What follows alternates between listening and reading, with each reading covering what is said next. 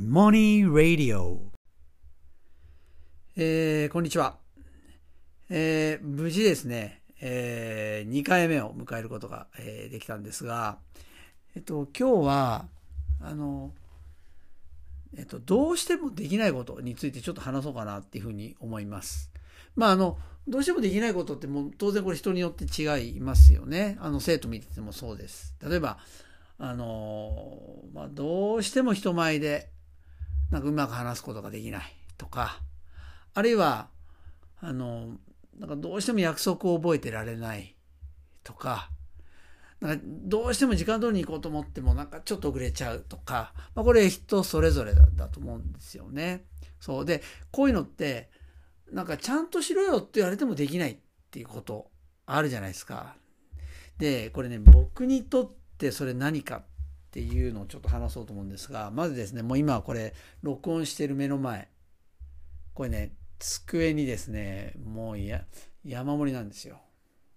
で、これね、山盛りってね、これ何かっていうと、これね、基本郵便物です。もうこれね、郵便物を自分はこれ届いた郵便物をね、中開いて読むっていうのができないんですよ。これね、なんかわけわかんないって言われたりするんですけど、これ僕できないんですよね、これね。で、前よりよくてね、前はね、郵便受けに入ってんの分かっててもそれを取り出して家に入れるっていうのもできなかったです。で、どんどん溜まっていくの分かるじゃないですか。溜まれば溜まるほどそれできなくなるんですよ。だから、アパートで僕の郵便受けだけもうなんかもういっぱいになってて、もうそれこそチラシとかも入れられない状態、満杯になってて。そういう状態だったんです、前はね。で、それは今はね、もう家まで持ち込むことができるようになったんだけど、これどうしてもこれ開けて、もう読むってことができないんですよ。だからね、これがどんどん溜まってくるんです。でもうこれ溜まれば溜まるほど、もうとにかく見たくなくて、もうどんどんこう上に乗せてって、ないものないものってしちゃうっていうね、これできないんですよね、これね。でね、工夫はしなくはないんだよ、これね。でもね、でもうまい工夫が見つかんないんですよ。で、これで、うまい工夫が見つかるやつっていうのもあって、で、例えばね、僕これやっぱり、あれなんです、例えば、今日はこれを持ってかなきゃいけない。外外出するときね、仕事だったり、それ以外。今日は外、行くときにこれを持ってかなきゃいけないっていうものを僕忘れちゃうんですよ。これどうしても忘れちゃうんですよね。で、これ、でも忘れないようにしなきゃダメじゃないですか。ね。で、これね、じゃあほら、玄関に置いとけばいいって思うじゃないですか。でもね、これもダメなんですよ。玄関に置いてても結局忘れちゃうんです。なんか置いてるのが別に気にならないから、そのままスルーしていっちゃうんですよ。で、僕はね、ちょっといい方法を思いついたんですよね。で、それ何かっていうとですね、これ絶対持ってくものってあるじゃないですか。もうそしたらもうその前の日に、靴の中に入れとくんです。で、靴の中に入れとけば、靴って履くじゃないですか。履くから、履くときに、そうか、これ持っていかなきゃいけないって言って気づくんですよ。そう。だからこれ靴の中じゃなきゃダメなんですよ。これ玄関じゃダメなんです。玄関の床でもダメなんですよ。そう。だからね、まずね、で、それはもうね、結構な、これ確率でうまくいくんですね。だからこれ合理的配慮っていうことだと思うんですけど、それとかね、あとね、僕あれなんです。電車を乗り過ごしちゃうんですよ。これで寝過ごすことはないんです、僕。はい。寝過ごしたこと僕多分一回もないんですよね。そう、だけどね、乗り過ごしちゃうんです。つまり起きてんのに乗り過ごしちゃうんですよ。これ。で、だから、どうするかって言ったら、今ほら、携帯あるじゃないですか。だから、僕はいつも、電車乗るじゃないですか。乗ったら、到着する駅に何時着くかって今わかりますよね。これ、スマホでピッピッピッってやれば。で、それを調べて、その2分前にバイブレーションかけとくんです。これそうブルブルって震えるようにしておく。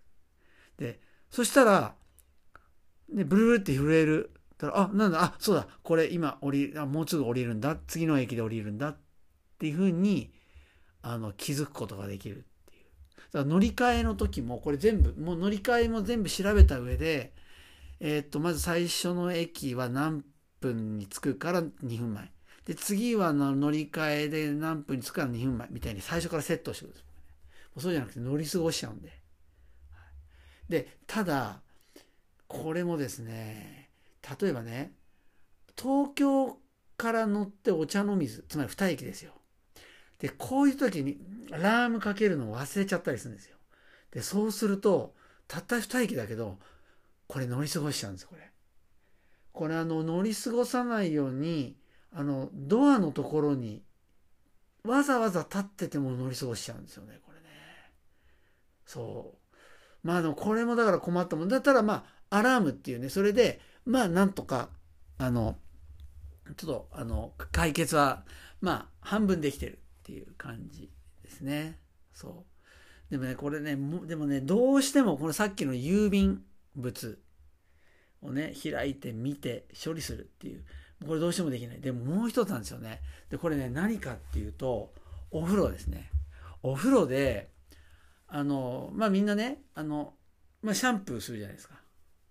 でシャンプーして、で水でこう頭そのシャンプーを流して、で次まあリンス、まあ、コンディショナーをやって、でまた水で流すじゃないですか。でこれ水で流してる時にこれね、あれ今シャンプーを流してるんだっけ、それともリンスを流してるんだっけって分からなくなっちゃうんですよ、これが。でね、これがいろいろ試したんですけど、この合理的配慮がねちょっと見つからないんですよね。これね、どういうふうにいろいろ工夫したんです。でそれは何かっていうと、使ったものを手前に側にちょっと引いとくっていうルールをつけて、そしたらあれこれ今もうシャンプーだっけリンスだっけって言ってパッてね、シャンプーとリンスが並んでるの見たら、手前に引いてない方を取れば次のやつだってわかるじゃないですか。そうでね、でもねこれはやっぱ盲点があって、これ手前に引くの忘れるんですよ、これ。てか手前に引いたっけどうだっけ、並んでたりするんですよ普通に。あ、引くの忘れたとか、あるいはいやこれはそもそも最初のシャンプーかとか、これ分かんなくなっちゃうんですよね。これ解決できないですよね、これね。でね、これね、こういうのたまにない人いるんですよ。たまにっていうかそういうの多いのかな。要するにちゃんとできるっていう人ですよね。でこれね、そういう人に分かんないと思うんですよね。これね、努力とかじゃないんですよ、これねできないんですよ、これ。どうしてもできないですよね、これ。そうででもこれちっちゃい頃で言うと、僕小学校の自分の机ってあるじゃないですか。でもう僕ね、机の中にいっぺん入れたものを取り出すっていうのができないんです、これが。できないんですよ。でどうなっていくかっていうと、例えば親への手紙とかもらうじゃないですか。そしたらもう机の中に入れるじゃないですか。そしたらもうね、もうこの机の中っていうのはもう僕にとってもうどうすることもできない、もうなんかもう自分でどうすることがもうできない、もう膨大なものがあって、もうあーって感じになっちゃう。でもうさらに押し込む。で次もらったら全部押し込む。で僕はだからね、本当に学期末の夏休み前の日ってもうめちゃめちゃ憂鬱で、要するに机の中空にしなきゃいけないじゃないですか。でもうあれをね取り出すのはもうほんとしんどくて、もうあれもうね、もう中にぎゅうぎゅうに詰めてるから、もう奥の方からカチカチに固まったいろんなプリントだったり、親への手紙だったりね、あれはもう想像もできないものが入ってたり、もうこれもできなかったですね。これね、いや本当人は変わらないんですよね、これね。本当にね、皆さんね、そういうものは何かないでしょうか。はい、今日は、こんなところで、それでは。